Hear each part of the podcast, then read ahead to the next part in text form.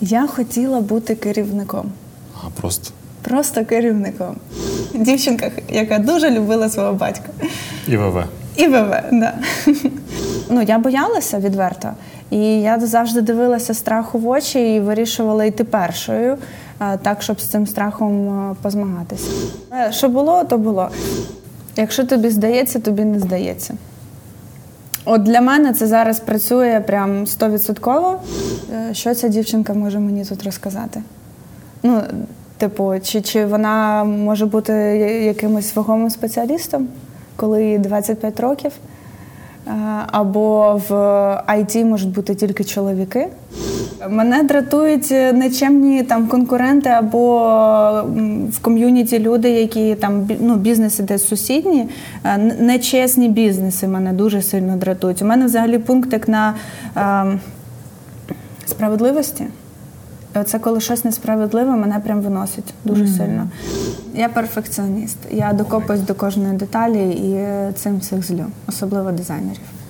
А ти знаєш, чого ти хочеш? Да. Скажеш? Я хочу кайфувати. Привіт, мене звати Надія Гульчук. Я керівниця Urban Space Radio. Привіт, я Дмитро Мельникович, віце-президент Асоціації IT Ukraine з PR та експерт з персонального брендингу. І ми сьогодні говоримо відверто про IT. У цьому подкасті ми говоримо про тих, хто робить технологічні зміни в Україні. Сьогодні ми спілкуємося з Дарією Федько, яка є ar vr продюсер та засновницею студії VR. Серед е, відомих брендів, з якими вони працювали, такі як Pepsi, Шкода, Бат і інші. Вітаю, вітаю. Рада бути тут. Цей подкаст, на відміну від інших, е, він більше про людське, і в ньому ми хочемо розказати і розкрити тебе більше як людину. Бо є дуже багато е, там статей, е, різних матеріалів інших подкастів, де вас розкривається більше як професіонала. Та? Mm-hmm. А ми, ми хочемо показати вас перш за все як людину, говорити про дуже таке персональне. І е, я би пропонувала, щоб ми почали говорити, звідки все почалося з дитинства. Okay. Е, скажи, де ти народилася? Я народилась у Вірменії. Мій батько там служив військовим. Він охороняв е, військову базу Радянського Союзу. Я народилася у Високогір'ї. Так, а потім моє дитинство і свідоме юнацтво я провела в Черкасах. Це моє рідне місто. Mm. Да. То на питання, що ти більше любиш, гори чи море, то в тебе відповідь завжди гори. Ти за часто буваєш в Карпатах, типу? Так. Об'їздила майже все. Мені це подобається. Е, значить, е, та це це моя людинка. Чекай, а, а, а дитинство в Черкасах з якого віку почалося? Десь з чотирьох років. А, то ти практично не пам'ятаєш там. Так, так. Ні, я там провела буквально декілька тижнів, і потім мене вивезли звідти, бо я така слабенька була, там не було кисню достатньо. От, ну, така історія. А які, е, наприклад, тебе були хобі, можливо, в дитинстві, або якісь інтереси? Те, що тобі дуже подобалось і що тебе наповнювало? Е, я малювала. Е, так, і мій батько малював, і я дуже хотіла бути схожим на нього. Е, і тому я теж почала малювати. І якось воно так все вилилось в хобі. Я ходила в художню школу. Е, так. І ще я дуже хотіла любити музику, яку любить мій батько. І тому я насильно заставляла себе слухати ВВ до того моменту, поки воно мені не сподобається. І в якийсь момент любов відбулася. Mm. Ну так. Дівчинка, яка дуже любила свого батька. І ВВ. І ВВ, так. Да. А що Це... ти найчастіше малювала? Боже, я малювала різні натюрморти, голови Венери, Марса. Все, що в художці нам задавали, то я малювала. Але для себе в кайфі я писала маслом mm. човни, море, е, заходи сонця. До речі, чому не гори, не знаю. І також батік. Це така техніка, коли пишеш по тканині, mm-hmm. і там є ну, різні нюанси з тим, як працювати з тканиною. Прям з шовком, по шовку пишеш. Такі ніби хустини, да, от таке всяке. Це прям як твої ці калина. Червона ну, це калина. більше як принт, як акрилова фарба, а там вона як акварель, але по тканині по шовку.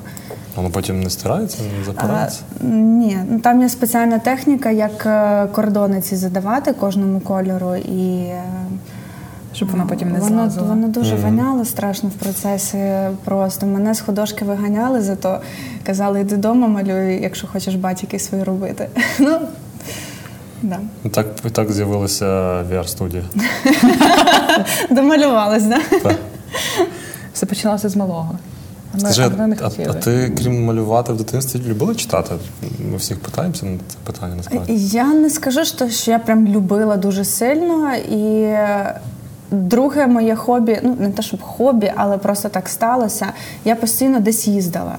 Моя бабуся вона була вчителькою в школі, і вона збирала групи дітей, вивозила їх на оздоровлення, там якісь санаторії, табори різні. І я з трьох років їздила з бабусею постійно з табором дітей. Я таке циганча було постійно з ними. А, І, типу, навіть і в шкільний час, і влітку, і восени ну, постійно, круглий рік. А, І завдяки цьому я навчилася ну, швидко соціалізуватися, знаходити е, спільну мову з людьми, але так, щоб я там ну, часу типу читати або ще щось в мене особливо особливо там не було, я там виживала. А яка подорож була тобі така ем, найбільш е, пам'ятною? Мабуть, найбільш трешова. Це був, була подорож в Яремче. Е, Івано-Франківський район, е, і моїй мамі сказали, що слухайте, там буде лакшері резорт для дітей. Привозьте свою дитину. Ми приїхали туди, а там виявилась така жесть, просто кошмар. Ну от реально ми там виживали і е, це було страшно. А в чому це проявлялося в Ну, По-перше, діти, які там були, це діти, е, батьків яких позбавляли батьківських прав. І вони переживали дуже стресові ситуації в своєму житті, і це відображалось на їхній поведінці. Тобто там був хлопець з ножем, який приходив до моєї подружки, вимагав поцілуїв з ножем. Ну, Це в якому віці? Це там 10-11 років було нам. Ну, коротше, отакі історії були, да. Мені там якісь дівчата стрілу забивали. Е, да, ну, ну, Таку, що звук. Та ні, ну типу, виходь на так, бійку. Слухай, задавай таких питань. Ні, то я просто реально не зрозуміла. Ну, Ти ніколи не забувала стрілу? Ні. О. О. Ну, це окрема да. тема подкасту. Да, да, да. да. Виживали. Я просто реально подумала, що тако взяли і тако плече стрілу вивезли. Зараз тут наговоримо на склад злочину, ще виявимо. А, і, і тобі це я так розумію найпам'ятніше, що запам'яталося з дитинства ну, поїздках. Ти це десь потім в житті використовувала цей досвід? Ну, звичайно, це перші переговори, mm. перша комунікація, в якій ти типу виставляєш свої кордони і за своє відбиваєшся. Е, звичайно, це допомогло. Ну не те, щоб я свідомо да, там порівнювала цю ситуацію з якимись іншими ситуаціями в своєму житті. Така от зараз буду робити, як тоді в Яремче. Але ні, ну я там навчилася спілкуватися з різними людьми, з такими, яких не було в моєму оточенні ніколи. І конфліктні ситуації, і страх, і там злість. І з цим всім я в дитинстві навчилась якось справлятись. Тому я думаю, це така ситуація, яку я згадую, тому що вона найбільш була стресова для моєї нервової системи, бо там. Якісь такі приємні спогади, вони ну завжди є, але mm. це те, що перше виникає в пам'яті. Це такий потужний е, вихід з зони комфорту. О, да. Прям це так взяла і кинула тебе. Це тема для розмови з психотерапевтом. Ми вже поговорили, поговорили про це. Вже. Да. Супер. А в тебе були домашні тварини? Так, в мене постійно були домашні тварини, коти, собака був в мене. І мій батько він ту собаку видресував так, що він мені був як е, охоронець. І коли я ввечері вже в підлітковому віці хотіла гуляти десь, мені папа казав добре, але тільки з собакою. І він йшов зі мною поруч, і він мене охороняв. Ротвейлер. Да, він реагував на мій крик, на вид зброї, на людей, які підходять. Тобто він навіть без е, там повідкам міг гуляти, але це був мій такий вірний друг. А зараз тебе є? Зараз в мене кіт. А як звати? Котя. Котя. ну, просто якогось іншого ми не придумали. І я так дивишся на нього, ну він котя. У нас вже був в ефірі пес, пес. Пес, да, пес. Да, да. Пес. Nice. Все просто. So cute. Mm. Мене кота звати Шуршик. О Боже. Так. Я не буду про свого кота розказувати. Ніяк не йде. Не йде. Ні? Не хочу розказати. ще розколиться. Скажи, от крім е, таких моторошних історій, можливо, були якісь позитивні там чи Так, звичайно, були. які запам'яталися? А, У мене в дитинстві було, було улюблене дерево, шовковиця, здоровенна О, це така. дуже смачний. І ми там Знаєш, проводили все літо. Ні, але я роблю вигляд, що я все зрозуміла. Це такі ягоди чорні, вони схожі на ну, типу, малину, там м, А, отакі. Це називається Та, але вони ж на дереві да, ростуть. На високому дереві. Так, так, так. Я тобі покажу, де у нас ростуть. І от на цьому дереві ми проводили дитинство, ми на ньому і грали, і облаштовували собі. У кожного була своя гілка. У мене була така найвища гілка, на якій я там сиділа, як мавпа качалася, їла шовковицю. Я досі дуже люблю шовковицю, не можу пройти повз. А чому найвища гілка?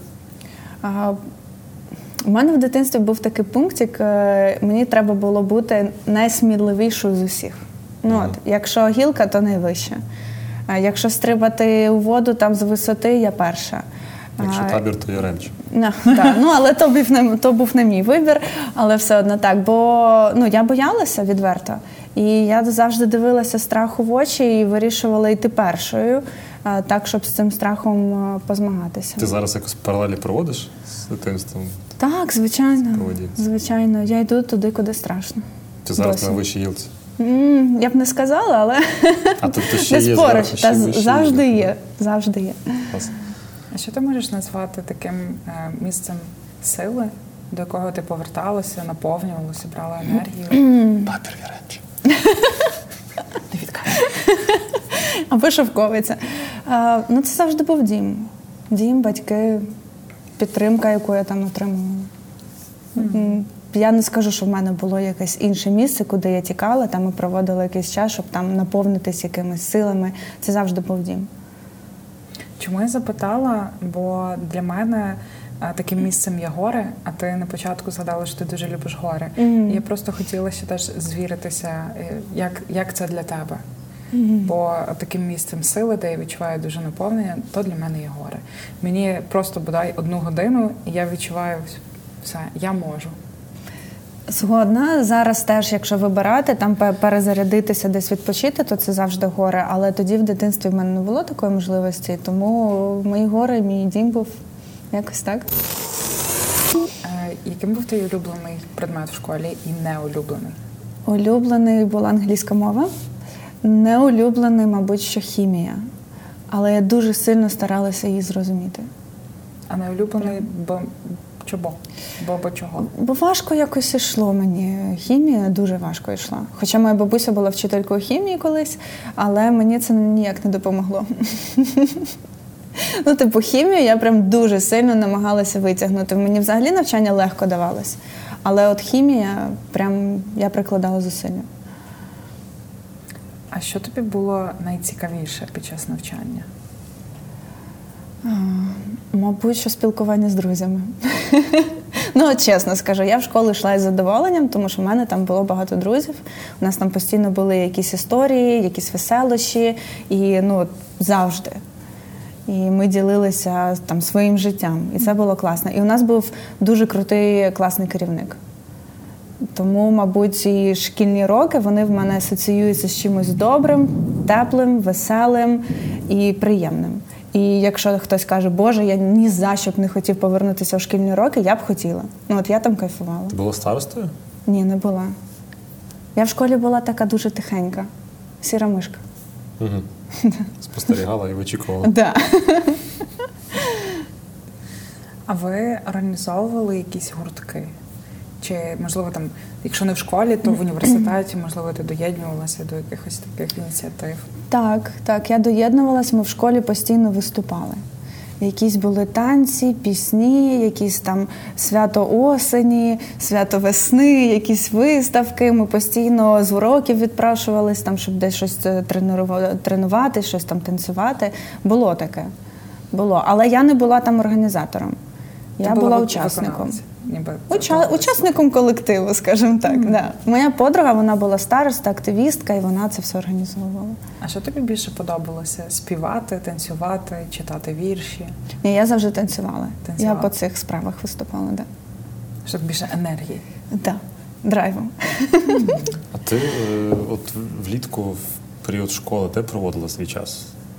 А Вишгород, моя бабуся, або в Черкасах, або в Вишгород мене відправляли до бабусі, до брата. І е, тут я тусила. Ми просто в кожного це питаємося.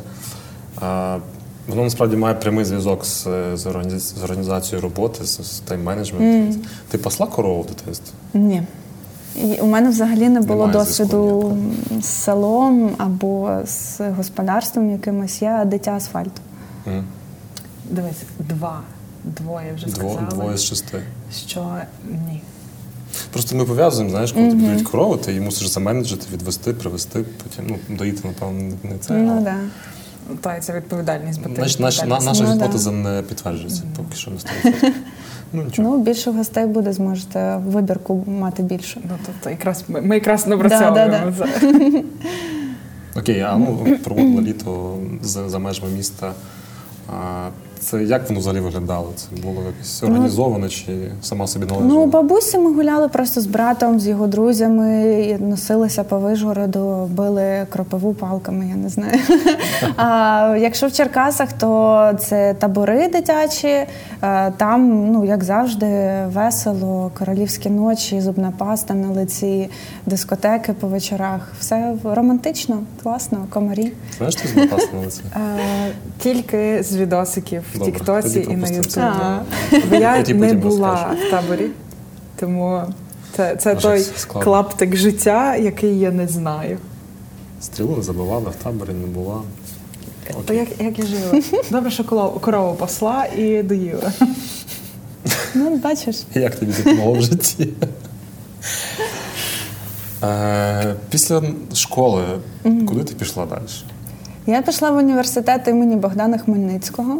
Це в Черкас? Так, в Черкасах. Я ходила туди на курси, е, і в мене не було, не було бачення такого типу, я хочу бути там кимось конкретно.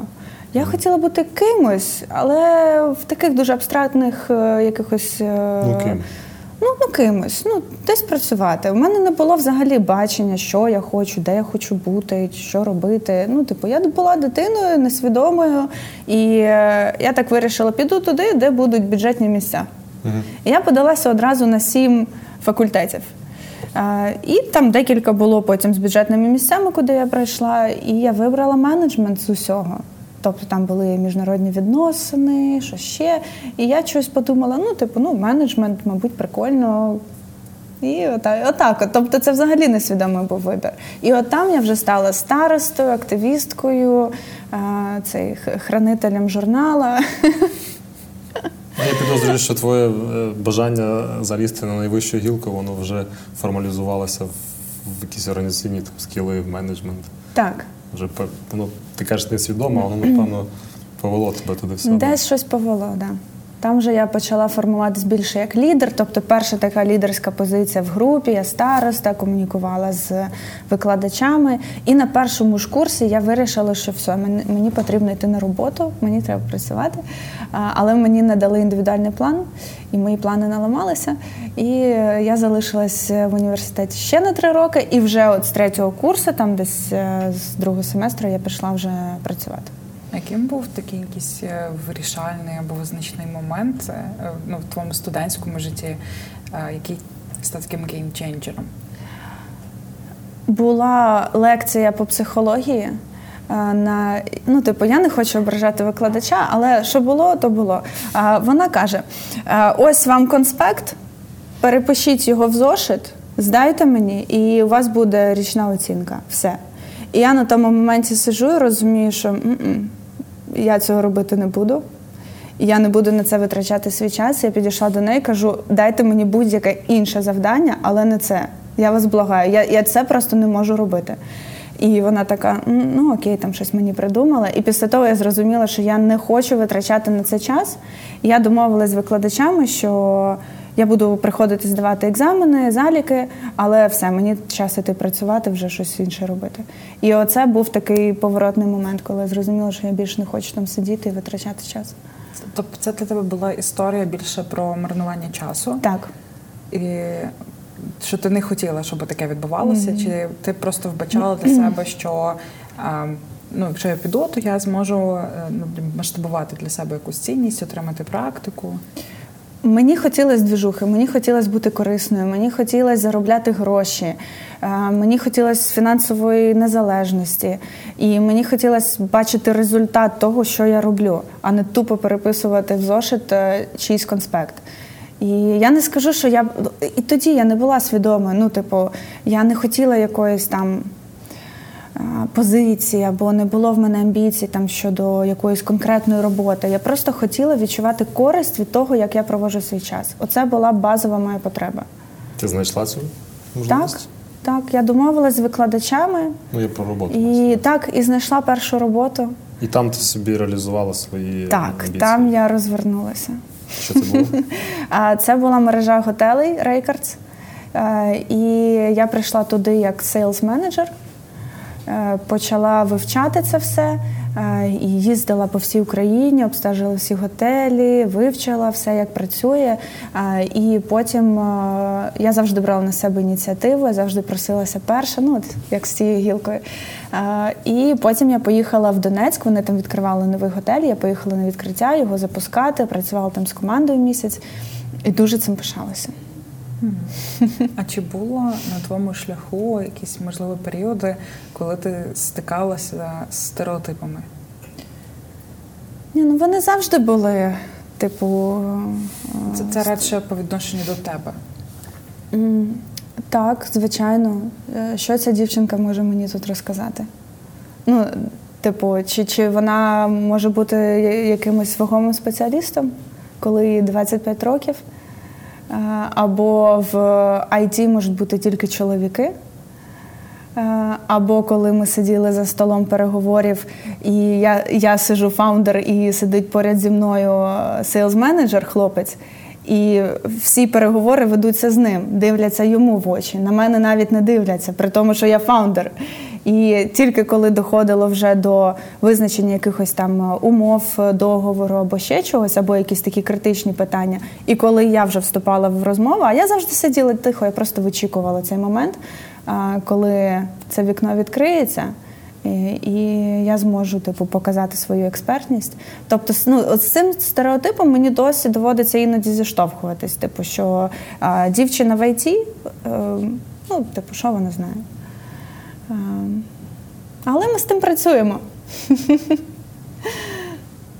Сумне, що досі це є в суспільстві, що через стать тобі приписують якісь там тобі додаткові штуки, які ти повинен і щось не можеш. Так, але ну, я не скажу, що мене це дуже сильно якось. Е- підкошує або там е, демотивує. Е, я просто це сприймаю як реальність. Окей, в нас такий соціум, і що я можу з цим зробити, і роблю. Ну, якось так. Ну, тобто, це радше сприймання ну, такі зараз умови на ринку. Ну, типу, дивитися на реальність, як вона є, пускати туди кисень і казати, да, от таке у нас суспільство, да, воно отак от зараз відбувається, але ми можемо його змінити через свою поведінку, через комунікацію, через нову культуру, яку ми приносимо е, в наш соціум. Ну, не не будувати ілюзії і не воювати, а навпаки, типу, вибудовувати якісно інші відносини. І я вважаю, що це те, що нас приведе якраз до того, про що ми мріємо. Mm. Показувати, що можна і отак. Так. Скажи, після роботи в мережі готелей, а ти якось поміняла ставлення взагалі до того, куди ти хочеш йти? Тому що ти говорила, що поступаючи в університет, ти було хотіла бути просто кимось. Да. Після цього в тебе вже з'явилось точніше уявлення, ким бути? Я хотіла бути керівником. А просто? Просто керівником. Е, мати відповідальність, мати людей в команді, мати великі цілі, е, до яких би я рухалась. Е, і мені було цікаво IT, але я нічого не розуміла. Ну, от, Тобто, в мене були якісь такі загальні враження про цю індустрію і а, опасіння, а чи я справлюсь, а чи це моє, і так далі. Але я дуже швидко вчилася, і перша моя така робота в it індустрії або там біля IT, а, я потрапила у веб-студію веб-розробкою вони займалися, і у них там був невеличкий відділ моушн дизайну, як він зараз називається. На той момент він називався відеоінфографіка. І мене поставили менеджером на той проект, і я робила все. Ну от Я займалася продажами, спілкуванням з клієнтами, я робила проджект менеджмент, у мене була команда дизайнерів, і я була делівері менеджером, який здавав ці проекти і підтримував комунікацію з клієнтом. І от там, от е, перший мій був досвід такий, де я побачила цей взагалі процес розробки цифрового продукту, хто в ньому приймає участь, як це взагалі відбувається. І Типу, мені стало цікаво і зрозуміло, що ну, я з цим можу справитись, і це типу відрізняється від готелю, звичайно, але це цікаво. І після того вже я залишалася в it індустрії Тобто зараз вже не просто керівником хочеться бути, вже вже є якась е, ніша, вже визначений якийсь шлях. Ну, можна і так сказати. А чи боялася ти чогось на своєму шляху до того, де ти є зараз? І якщо боялася, то що? Я не скажу, що я боялася чогось. Я була десь невпевнена, там, чи чи справлюся з цим проектом, чи справлюся з цією задачею. Е, у мене був е, синдром самозванця, і досі він є. Е, здається, що хтось зараз прийде і скаже: Ага, попалася, ти насправді нічого не знаєш, ні в чому не розбираєшся. І ну, такі штуки були. Іноді вони виносили, якщо були якісь такі тригерні ситуації. Але я не скажу, що я чогось боялася. У мене взагалі такий позитивний погляд на життя. Я завжди очікую хорошого і доброго. Е, у мене немає ну, фокусу на те, що зі мною станеться якась катастрофа. Тому, мабуть, я і не боялася нічого особливого. А можеш трошки більше про синдром самозванця? Як ти з ним справилась? Терапія наше все. Ага. Це перше. Далі я ну, просила допомоги у близьких, у знайомих, у друзів, щоб вони давали мені більше зворотнього зв'язку, щоб вони е, там підкреслювали мої сильні сторони. І е, тоді я вчилася приймати це і усвідомлювати, і привласнювати свої досягнення. І тим самим собі опори такі набудували. І кожен раз, коли мене ця думка знов десь ловить, то я так хоп. Тут оперлася, я з цим справилась, я це зробила. Тут в мене є таке досягнення, і це мені допомагає якось балансувати в тих ситуаціях. Бо ну буває по-різному, да, десь е, масштаби різні просто. Коли це масштаб черкаського бізнесу, то окей. Е, там синдром самозванця на якомусь одному рівні, а коли ти виходиш на міжнародний рівень, і там він б'є тебе сильніше бо там ти себе вже порівнюєш е, з іншою вибіркою із е, трошки вищим рівнем. От ці опори, про які ти говориш, що ти зверталася до свого кола, воно мені насправді таке співзвучне з тим, що ти е, ну можливо якось так неформально шукала собі наставників, хто міг би тебе підсилити в чомусь, в якомусь, наприклад, конкретному питанні. Скажи, чи це ну має сенс, і чи зверталася ти безпосередньо до наставників, і можливо зараз тобі хтось допомагає, підсилює в якихось питаннях? Ну, моїми наставниками завжди були батьки. Мій батько був підприємцем, я на нього дивилася з дитинства і бачила, як він там все це робить. І я потім десь, може, навіть несвідомо, якісь паттерни собі забирала. Мама моя, яка була на керівних посадах дуже довго, і я теж від неї набиралася якогось досвіду. Не було такого, що я там офіційно приходила, так, батьки, дайте мені пораду. Але це все було в якомусь такому живому спілкуванні. І потім моїми наставниками, мабуть, що все ж таки це соціум яким я себе оточувала, не і знову ж таки не формально. У когось я вчилася там стійкості, у когось я вчилася е, сміливості, у когось я вчилася там бізнес-рішенням якимось. Я дивилася, а о, так можна було, да? окей, візьму собі цей кусочок, піду спробую. А, Тобто друзі, підприємці, конкуренти, команда. Я від команди дуже багато своєї вчусь. Чи це така е, ну, своєрідна історія про перейняття досвіду да. в когось іншого, той, який працює. Ну, 100%. Збірний образ ментора такого. Так, так. У мене був один ментор, це була програма SEO for You. В 16-му році, здається, тоді брали менторів і брали е, менті, да, ну, учнів. Е, і матчмейкінг таки робили. Я або ну коротше, я в парі була з Олександром Ткаченко. Він тоді був на 1 плюс 1 директором. І от у нас з ним була там зустріч. Ми з ним поговорили, поспілкувалися про бізнес. Він дав мені декілька порад, якими я, до речі, користуюся. І ну, далі ми з ним не спілкувалися, але е, ця зустріч вона була. Вона була теж важлива для мене. Я на неї теж спиралася потім із часом. Ти можеш цими порадами поділитися? Так, звичайно, не веди бізнес із друзями і родичами. Завжди май свого бухгалтера навіть з перших днів е, роботи. Оце дві основні поради, які я забрала собі і використовую по, по, по сьогодні. Дуже мені подобається, теж то вірю. Скажи, чи ти сама когось менториш або є комусь наставником? Так, я менторю стартапи в акселераторі. А. І е, часто до мене звертаються стартапи з порадами, типу, запитами на поради. Да? Типу, а як то, як сьо, де почати, а що робити? І е, ну, я ніколи не відмовляю, бо я була б дуже вдячна, якби я отак прийшла до когось е, десь там на перших своїх кроках і запитала поради. І я думаю, це було б дуже цінно для тобто мене. Тобто тобі можна просто написати в соцмережах десь.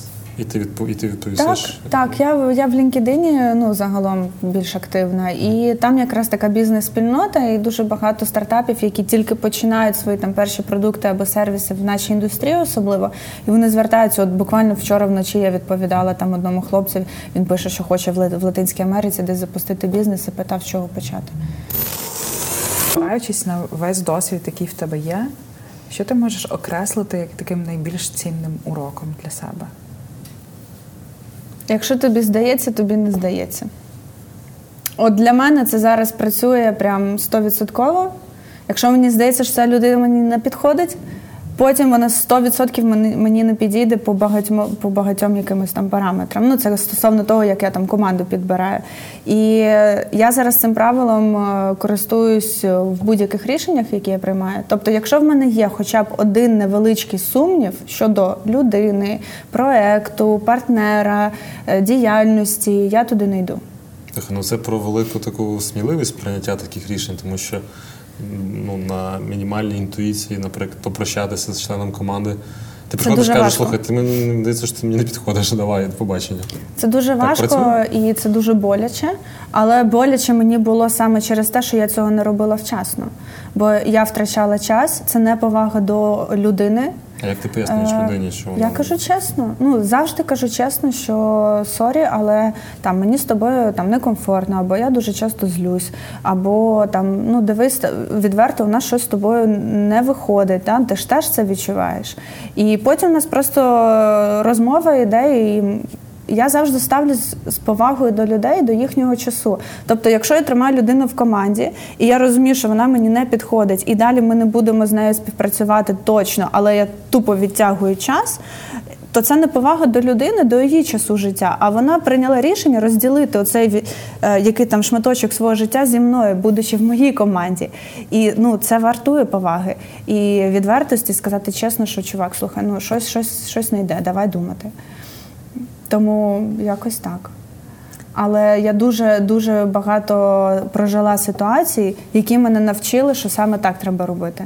Бо я відтягувала, бо я давала по 10 шансів і собі, і людині. Я е, будувала якісь ілюзії, вважала, що та ні, та зміниться, та та якось воно там вирішиться. Але ніколи воно не вирішувалось. Тобто, це вже можна сказати, що принцип: якщо здається, то це не здається. Угу. Yeah. Це знаєш, це може бути як навичка, дуже тонко відчувати, що відбувається. Так, але для того треба розуміти, чого ти хочеш. Бо коли ти не знаєш, чого ти хочеш, дуже важко зрозуміти, чи це мечиться з тим, що ти так. очікуєш, і що тобі буде ок, а що тобі буде не ок. Про твої персональні кордони, про твої очікування від життя, від людей, від того, що ти робиш. А ти знаєш, чого ти хочеш? да. Скажеш? Я хочу кайфувати. Я... Є ну, способів багато, насправді. Ні, е, здорово. Я хочу довго жити. Е, я якось була в Штатах і побачила таку картину. Стоїть червона Феррарі, е, і ми так ще з чоловіком глянули, думаємо, кльова тачка. І потім виходить парочка, такі вже дід з бабусею, років за 70. Вони такі підтягнуті, такі спортивні, з ковриком для йоги, такі хоп, пригнули в ту Феррарі і поїхали. Я така дивлюсь на це, думаю, я теж так хочу. От я теж так хочу. І я зараз інвестую в своє здоров'я, в те, щоб у мене була така старість. Я хочу жити довго, я хочу мати велику сім'ю, я хочу бути щасливою людиною. А для того мені треба кайфувати від того, чим я займаюся кожен день. Тобто не гнатись там за чимось, да, за якимись ілюзіями, а бути тут зараз і насолоджуватись тим, що я роблю.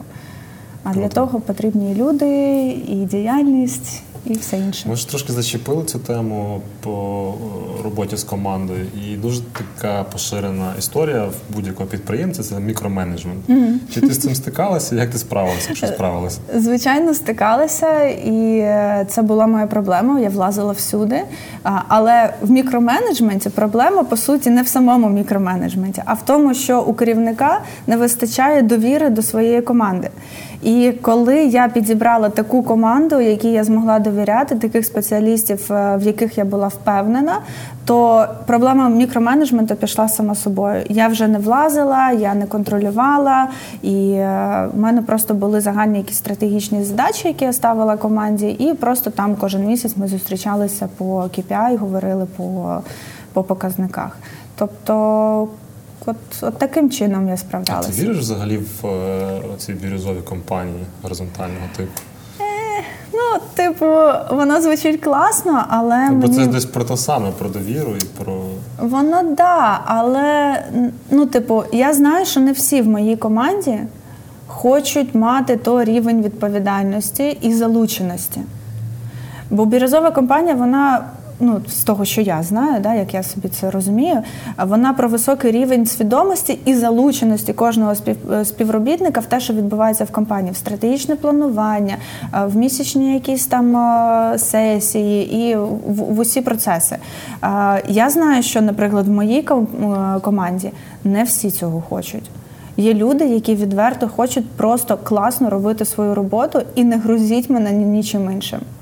От і все. І я це поважаю. І це окей, коли ти розумієш ці кордони, тоді немає оцих якихось там е, очікувань щодо того, що людина буде тобі е, прориватися разом з тобою там через якісь там складнощі або планувати стратегічні якісь штуки. Е, тому от якось так. Бо була в мене страцесія, на яку я запросила всю команду, всю. І вони прийшли і сиділи такі, хтось спав, хто в носі колупався, хтось сказав, а чого взагалі тут потрібно? Ну що, ну ну самі складіть свою стратегію, потім мене покличте. Тому якось так. А можеш розказати про культуру компанії і про цінності?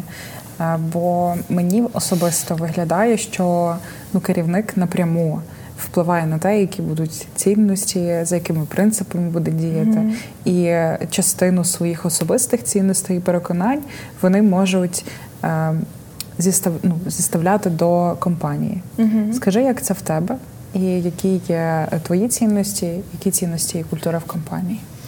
Сто відсотків е, е, я задаю культуру як, е, як власник. Я задаю ці цінності. І у нас є три основні цінності в команді: це чесність, це пристрасть і це сміливість. Чесність, бо без ну це основа всіх комунікацій, всіх взаємовідносин між людьми. Якщо немає е, чесних стосунків, то далі ти нічого не побудуєш на тому, коли ти не можеш довіряти людині, Е, чи то команда, чи то партнер, чи то клієнт, е, чи то просто навіть твій конкурент. Якщо немає чесної е, комунікації, то все далі далі нічого не побудуєш. Це перше, і я завжди про це говорю зі своєю командою. Типу, будь ласка, не брешіть мені, бо це тупо. Ну, типу, якщо ви вчора гуляли на, на дні народження і сьогодні вам погано, то не вигадуйте ніяку болячку. Будь ласка, скажіть, як є. Ну воно проявляється навіть в таких маленьких якихось е, е, діях. Або знаєш, там я вже під'їжджаю, а сам ще да, да, да, да. Там такий лежиш в халатику. Бо ми всі люди, бо в мене теж таке може статися. Я розумію, і моя задача заменеджити, якщо ти десь запізнюєшся, якщо в тебе щось не виходить, і організувати роботу так, щоб навіть з цим нюансом у нас все вийшло. А без чесних відвертих стосунків це неможливо. І Це перша цінність. Друга щодо пристрасті. Я підбираю людей, які пристрасні щодо того, чим вони займаються. Я вірю в те, що людина найбільш ефективна, коли вона має пристрасть, коли вона кайфує, отримує задоволення від того, що вона робить, і її не треба буде штовхати постійно, йди навчись чомусь, іди почитай щось. Вона сама буде приходити. Ой, там такий класний курс, можна я туди піду. То і це буде робити людина, яка відверто отримує задоволення від того, що вона робить. Можна це назвати там пристрастю, можна назвати покликом, mm-hmm. да, якимось таким е, внутрішнім. Тобто і ці люди вони мають дуже високий рівень внутрішньої мотивації. Їх не треба мотивувати зовнішньо. Не треба їх можна штовхати. трошечки під, під, підгодувати чимось, їх можна десь направити, але вони будуть рости самостійно, якщо ти їм створиш ці умови для зросту. Інші, ну типу, якщо якщо людина не вмотивована, то це не відбудеться. Хоч ти запиши їх на 10 курсів, нічого не відбудеться. І таке в мене було. І третя цінність це сміливість. Найвища гілка, найглибші ріки. Ем, це про мене. І я цього і хочу і від своєї команди, щоб була сміливість е, іти туди, де не зрозуміло, де ще ніхто не був, якісь нетривіальні рішення приймати, іти в ті технології, де дуже мало досвіду. І це саме те, що ми робили. Бути першопрохідцями. Так. Бо в 16-му році, там, коли ми все почали, таких студій, як ми було ну просто там 3-4 в Україні. І в світі їх було, я пам'ятаю, в 17-му році я приїхала на нашу профільну конференцію, і виходить такий типу ведучий на сцену і каже: Вітаю вас! Сьогодні в світі е, компанії, які займаються ярвіар технологіями, є вже тисяча. І всі такі у-гу-гу, тисяча компаній. І я розумію, що за цей час вже ну, індустрія дуже сильно розвинулася, вже 10 тисяч, можливо, є. Вже їх ніхто не рахує, навіть ті компанії, мабуть. Але от ми були ще тоді, і ми досі шукаємо такі індустрії, такі ніші, де де треба мати сміливість, щоб туди піти. Ти говорила про про те, що ти підбираєш команду людей. Ти сама їх підбираєш, чи це є HR? У мене є HR, е, але вона робить такий прескрін. Е, вони потім проводять технічну співбесіду зі спеціалістом, а потім вже е, зі мною. Але я обов'язково маю бачити кожну людину, яку приймаю в команду, бо е, в якийсь період я дуже втомилася від того, і я повністю передала цю функцію на HR, і я потім дуже сильно пожалкувала mm-hmm. про це. Бо якраз було після того багато звільнень. Просочилась. І да, да, да, да, да. Ну, типу, по по культурі, по цінностях десь був не match. Особливо спеціалісти на позиціях, які постійно працюють зі мною. Маркетинг, продажі, піар, там постійна комунікація зі мною і дизайнер. І от там, от е, да, були були у нас. Думаю, що якщо власник е, транслює цінності і максимально їх е, толерує там від себе, то пропускати попри себе команду да. не можна. Моя думка така. Ну, це теж був мій урок. Ми говорили про культуру і цінності, які ти як е, засновниця транслюєш в компанію. А скажи, чи ви фіксували корпоративну соціальну відповідальність для себе? Гарне питання. Ми якось не фіксували в документі там або в стратегії, але вона виражається у нас через програму для стажування молодих спеціалістів, студентів, хто шукає собі місце, де набути досвіди, навчитися. І також ми сортуємо сміття.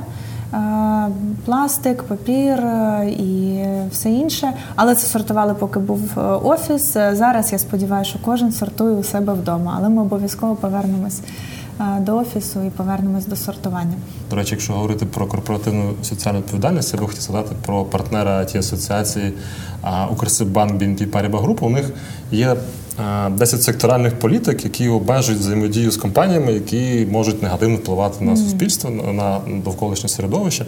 Натомість вони підтримують партнерів, які діяльність яких спрямована на скорочення вуглецевого сліду. А так до речі, я чула про цю програму, і взагалі я вважаю це класно, бо в сучасному світі важливо витримувати цей баланс між дохідністю і між тим, щоб захищати наше навколишнє середовище. Це круто. У мене таке питання стосовно твого персонального бренду. Чи ти якось використовуєш в команді в, в бізнесі і як він допомагає О, да. тобі? Да. Я почала інвестувати в персональний бренд десь роки чотири назад. Я наняла собі персонального асистента, з якою ми почали виробляти контент. Бо я зрозуміла, що в нашій індустрії є проблеми, ніхто нічого не розуміє. Ну, типу, взагалі, ринок не розуміє, що це таке, що з ним робити, і яка від того може бути користь. І я зрозуміла, що перше, що я повинна зробити, це навчити людей, пояснити їм, е, побудувати цю культуру як перший такий пласт, як основу, а потім вже можна говорити про бізнес. Е, і ми почали виробляти багато контенту: пости, відео, пояснення, кейси, статистика, тренди і все інше. Я почала це публікувати в LinkedIn, просто постійно, так от маючи е, кожен день там пост на якусь тему саме в. Е, ну, в нашій тематиці. Е, і я побачила, що в мене почало рости кількість там контактів, кількість запитів. Я зрозуміла, що ага, окей, це працює, але все одно воно було дуже дуже повільно. Але потім ця асистентка, яка зі мною працювала, вона е, пішла і вона навчилася на бренд-менеджера, на бренд-стратегії. І вона повернулася до мене і каже: Даша, виявляється, те, що ми з тобою робили, так це ж персональний бренд. А давай зробимо розпаковку експертності. А давай зробимо експер... розпаковку розпаковку е, ну, персонально. Да? Ми прописали з нею стратегію, метаповідомлення, типи контенту, по аудиторії зробили ресерч. Тобто ми вже підійшли до того більш якось так серйозно і.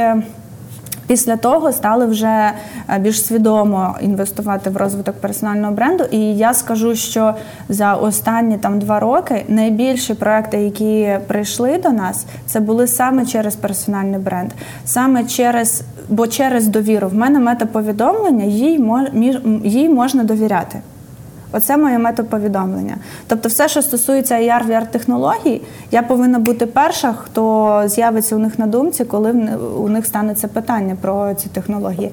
І саме через цей контент, е, коли я публікую і комунікую свою експертність е, і е, свій досвід, і своє ставлення, і свої думки, і е, людяну якусь свою частину теж показую, то у людей вибудовуються вже якісь стосунки зі мною. І в мене було дуже багато таких ситуацій, коли мені пишуть: слухай, я за тобою спостерігаю вже два роки, читаю всі твої пости, і от нарешті в мене є отакий проект, і я вирішив прийти до тебе, бо типу до кого ще?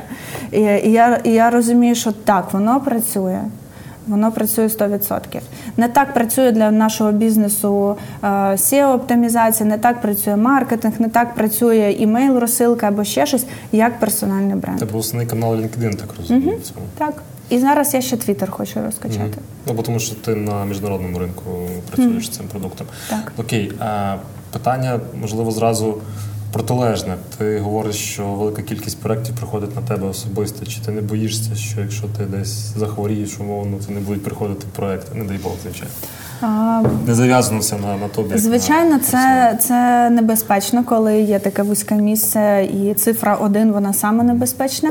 А, але я розумію, що є ім'я, є репутація у компанії. Угу. І воно, звичайно, стоїть дуже близько до мого імені, але все одно є вже дуже сильне портфоліо команди. І я не думаю, що це стане якоюсь проблемою. Скільки зараз відсотків співвідношення клієнти на бренд компанії на твій особистий приходять? Я б сказала, десь 70 до 30. Бренд твій угу. і бренд компанії? Так. Те, що ти говориш, воно зі сторони, от зараз, як слухаючи цю історію, воно виглядає така дуже флафі історія, mm. що е, в тебе дуже зрілі підходи, е, дуже така кльова команда, і ви робите дуже кльові речі. Але все рівно. Це, це я дуже люблю просто шукати, що а що там кому не підходить. Так. А, Що тебе дратує? Зараз докопаєш на чомусь. Дратує? Дратує, так.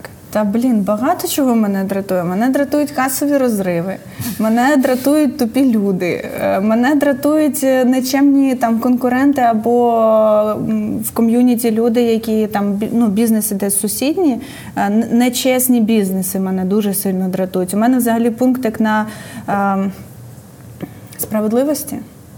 І оце коли щось несправедливе, мене прям виносить дуже mm. сильно. Я так розумію, що пораду ментора ти таки не засвоїла, бухгалтера немає. Так ну, бо є касові розриви. Ой, касові розриви через нашу бізнес-модель. Бо мені подобається працювати з сервісним бізнесом. У нас є продукти, які ми продаємо, щоб мати там якийсь прогнозований кешфлоу. Але сервісний бізнес це там, де я отримую задоволення, бо є різноманіття проєктів, клієнтів і так далі.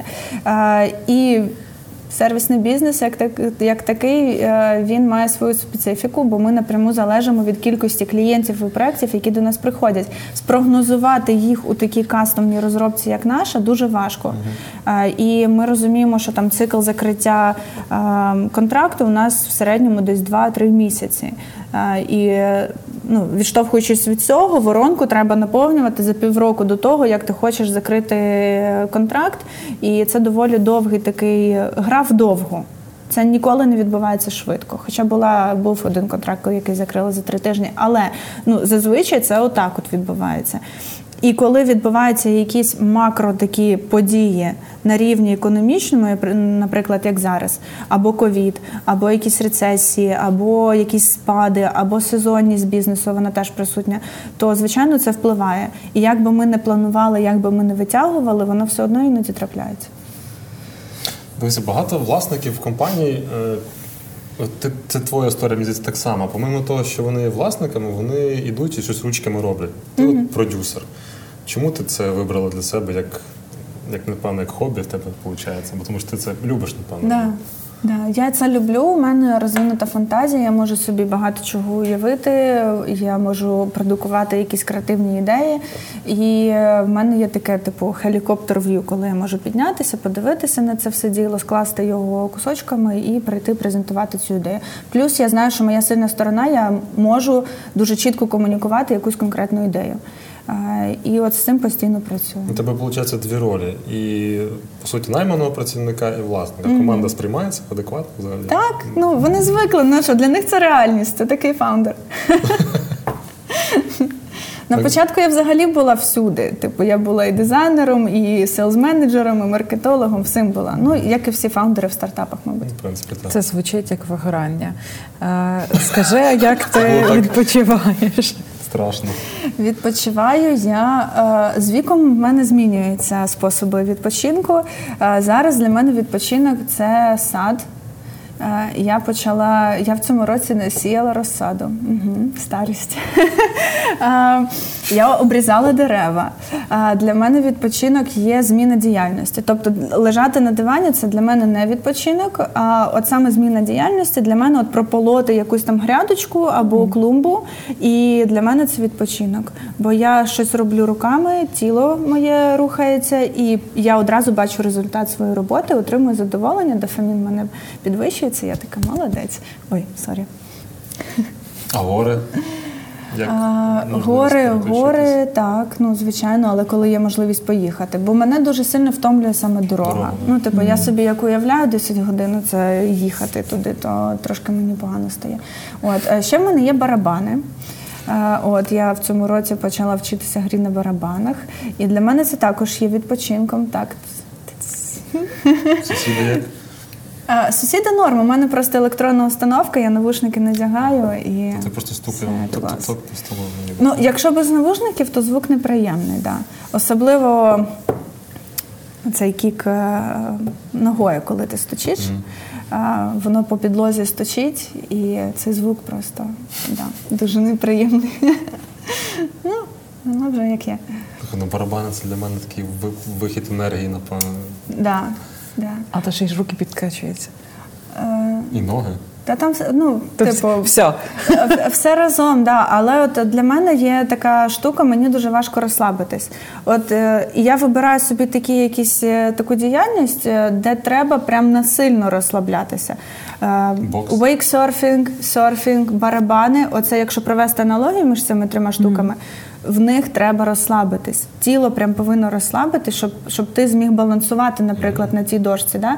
Або з цими самими барабанами. Коли ти напружений, ти не можеш, ну, типу, вільно, руки вільно не рухаються, звук не той виходить, ти весь напружений, починаєш тупити. І ну, типу, барабани для мене це в першу чергу навчитись розслаблятись і якось залучатись в цей процес вже в розслабленому стані. Але я поки вчусь. Це ще так в мене картинка, якою має бути там. Ну, цілі ще якоїсь немає там Ні, взагалі. в барабанах. Ні, ні, просто насолодитися процесом. Тур європейський там. Ні. Слухай, а чому саме така а, сфера діяльності у компанії? Чому саме AR, VR? Я була в геймдеві до того, і в один день е, я дізналася про ці технології. І я просто стала такою місцевою схибленою, знаєш, яка біжить по вулицям і кричить: а ми можемо зробити все інакше, ми можемо внести інновації в будь-який процес. Ну, типу того. Я закохалася. Ну, от просто мене коли питають, чому так, я просто закохалася у ці технології. Я побачила цей потенціал, мене це завело. Знаєш, ніби мені підкрутило отак от в спині той гвинтик, і все, і мене понесло. Я зрозуміла, що я можу робити будь-що в своєму житті, але від цього я буду отримувати задоволення. А це мечиться з моїми планами на життя. Ми пам'ятаємо червону машинку, Феррарі. коцик Для коврик для йоги. йоги і підкачаний дідусь. Так? Звучить непогано, скажіть. Не. Seems like a dream. Насправді твоя сфера дуже цікава, але сьогодні з'явився штучний інтелект. Як ти думаєш, він е, вплине якимось чином на твою сферу? Чи не боїшся те, що він поховає її? Ні, взагалі не боюсь. Для, для нашої індустрії штучний інтелект це посилювач, це каталізатор такий. Тобто він може пришвидшити деякі процеси, наприклад, створення графіки або написання коду, або тестування. Ем, але точно не зараз, не в найближчі 10 років. Я ну я впевнена. Бо все одно, ну типу, спеціалісти деякі бояться те, що там штучний інтелект забере їх роботу. Але якщо вони навчаться правильно його використовувати як е, е, свій інструмент, Як то, да, то вони можуть бути більш ефективні, вони можуть е, виробляти більш якісні продукти або надавати більш якісні сервіси. Тут просто, типу, кут зору, е, з якого ти дивишся на цю технологію, не боятися її, не обходити її стороною, а використовувати в своєму повсякденному житті. Я зараз купила, наприклад, е, там набір такий є. Команд для ChatGPT, як правильно його використовувати для SEO-оптимізації, для маркетингу, для піару, для контент-стратегії. Е, ну там от прям дуже багато є різних команд, і як це правильно все між собою. Тобто хтось вже їх написав, Да, хтось, хтось вже їх да, продає. їх Це написали, вже- їх протестили, 37 доларів Чи пакет у сам, тебе. сам чат GPT написав і продає. Ні, ні, ні, там один є активний хлопець, е, який це все зробив. От, тому я не думаю, що вони замінять. Зараз, наприклад, в нашій індустрії є трендом, щоб е, штучний інтелект створював контент. Тобто, у нас, наприклад, що доповнено, що віртуальна реальність дуже багато 3D-контенту. Це все створюється руками або десь скачується, там е, підкручується. А якщо уявити, що ми можемо по текстовому запиту згенерувати оточення, згенерувати е, персонажа, е, 3D-контент або якийсь об'єкт. Це вирішить е, велику проблему в нашій індустрії. Ну, Лишається тільки навчитися правильно ТЗ складати. Е, Так, і трошечки навчити алгоритми тому, щоб вони могли по заданим е, параметрам це все діло генерувати. Бо зараз, якщо ти подивишся, то воно там генерує жабу, і вона виглядає дуже страшно, і ні- ніде ти використовувати не можеш. Ну там один із прикладів того, як воно генерує. Я ще не бачив красивих жаб, насправді. Ну, таке. Ні, ну Надійка. Так, у мене є е, питання. Ти згадувала вже про те, що на ну, сьогоднішні контексти вони вплинули на роботу компанії. Е, Розкажіть, як ви адаптовувалися до викликів з повномасштабним вторгненням, і як ви зараз функціонуєте? Ну, по-перше, перед початком війни ми збиралися з командою, і говорили, а якщо буде так, то що? А якщо так, то що будемо робити? тобто у вас і був план? у нас був якийсь план, але ну, типу, у нас було все одно тільки дві людини, які вірили, що це може статися повномасштабне вторгнення, прямо все як воно було. Я до останнього казала: ну слухайте, ну якщо почнеться, то там десь на, на, на сході, да, ну не будуть же ж вони в Київ, там і це, це ніяк нас не, не стосується, і так далі. І це була моя така помилка дуже серйозна. І така якась, ну, типу, несвідома на той момент позиція, і я не розуміла, наскільки все серйозно. Ми тоді підготувалися, поговорили, поговорили, що окей, за час корони ми навчилися працювати на ремоуті. Mm-hmm. У нас є всі процеси для цього налаштовані. У нас є розуміння. Якщо це стається, то ми робимо А, Б, С, Д. І так і сталося. Ми закрили офіс, всі роз'їхалися по своїх домівках, хто куди. Звичайно, що там були тижні, коли люди просто випадали, не працювали, не виходили на дзвінок. Я зі своєї сторони була на зв'язку з усіма клієнтами, партнерами. Я комунікувала, що тут відбувається, бо я їх розумію, їм було дуже страшно. Вони інвестують в розробку в країну, в компанію, де, де війна. І звичайно, що у них питання: а чи зможете ви мені доробити те, що ви робите? Гарантувати, що буде да. зроблено. Чи є якісь гарантії, чи вас там не не розбомблять е, сьогодні, і чи мені може сорс-код забрати і там вже шукати нового підрядника? І це було дуже страшно, тому що тут все це відбувається. Mm-hmm. І ще й на фронті бізнесовому все теж під дуже великим питанням. Тому комунікували кожен день, були на зв'язку, пояснювали, що, як, чому. Звичайно, що приходилось якось їх вгамовувати і десь, е, десь трошечки прикрашати. Чи ну от те, що насправді відбувалося, тому що я розуміла, що їх е, ніжна психіка навряд чи це все вивезе. Ну, от якось так. Сьогодні, повертаючись до твоєї інтуїції mm. і до штучного інтелекту, план Б не малюєте? Ні, ні, немає такого. Окей. Ну, поки що немає. Так? Ключове слово поки що. Можливо, ми якось коригуємо свій план вже е, Просто маючи в контексті. Я так ну, про це говорю, бо буквально вчора прочитав інтерв'ю з, з Білом Гейтсом, mm-hmm. якого там 49% володіння цим штучним інтелектом. Mm-hmm який е, вже сказав, що це поява штучного інтелекту, це як знаєш, е, поява чіпів, цих персональних комп'ютерів і, і тому подібних. Тобто це така революційна історія в розвитку суспільства взагалі. Угу. І точно не буде, як було колись. Та воно вже вже піде іншим шляхом. Так, відкату вже точно не буде. 100%. От, от Ми зараз всі бігаємо, як як броунівський рух, і дивлячись на цих блогерів, на всіх, хто знімає, що став всі намагаються щось корисне сказати про штучний інтелект. Вони тільки сказали, завтра це вже не актуально, з'явилося щось нове, і там четвертий, п'ятий, десятий вийде. Ладно, це теж мій провінський рух. Я думаю, ця хвиля вона трошки спаде, і ми ще побачимо. Ну так само, як і з блокчейном було, і з криптою. Да, Просто цей тренд він трошечки спаде. Але потім йому треба буде час на те, щоб напрацювати якісь стадії, на те, щоб мати Правила, принципи. А, так і регулювання цього всього діла. Бо зараз воно існує просто як е, вільна матерія, mm. яку не регулюють на жодному рівні. Е, а це ще треба все розробити. Буде як мультиковолі. Буде як в фільмі Термінатор. Переходимо до коротенького бліцу. Я задаю питання, ти не задумуючись, даєш відповідь. Фраза чи слово, яким ти підбадьорюєш колег? Way to go. Це така фразочка. Окей, тоді фраза чи слово, яким ти свариш колег? Блін. Я не сварюсь зазвичай, я просто кажу, що блін. Ти просто звільняю. Типу, ні, я кажу, так не робиться. І це звучить як останнє попередження. Червоний флажочок. А що у тобі є такого найнестерпнішого, що колеги не люблять? Наприклад, там. Mm-hmm. Коли мішаєш чай, знаєш? Mm-hmm. Я перфекціоніст. Я докопуюсь до кожної деталі і цим всіх злю, особливо дизайнерів.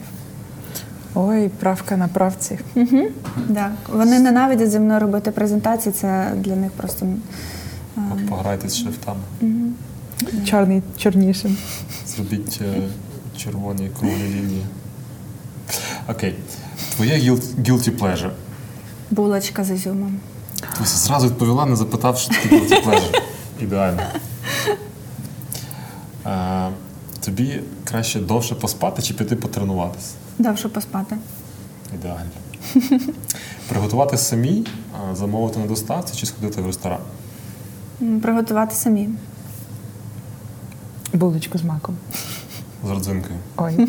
А я просто вісенька, це булка з маком, булка з маком. Це моє е, бліц. Що це? Що це? А, Костюм худі чи спортивка? Худі. Знаєш, ти худі, окей. Весь день зустрічі чи переписка листування? Зустрічі. Бачити, говорити чи чути? Чути. А вечірка, сімейний вечір чи наодинці? Сімейний вечір. І улюблений читміл. Оце я не знаю, що це таке. Читміл. Давай. Це, наприклад, коли в тебе є раціон сформований. Так. і там маєш бути стільки того, стільки того, стільки того. Але е, тренери зазвичай дають такий або чіт-дей, або дозволяють чіт-міл. Це те, що не входить в цей раціон, воно може бути якимось шкідливим, якісь не знаю, чіпсики. І ти їх собі їш. Ну, мабуть, що булочка з родзинками. ну, або щось солоденьке таке. А я нагадаю, що гостею сьогодні була Дар'я Федько, яка є продюсером AR VR рішень та засновницею VR студії, в портфоліо якої є такі відомі бренди, як Pepsi, Шкода та BAT. Це був подкаст відверто про IT. Подкаст створений у співпраці Асоціація IT Ukraine та Urban Space Radio. А генеральним партнером подкасту є Укрсиббанк BNP Paribas Group. З вами була Надія Гульчук та Дмитро Мельникович. Почуємось. Побачення.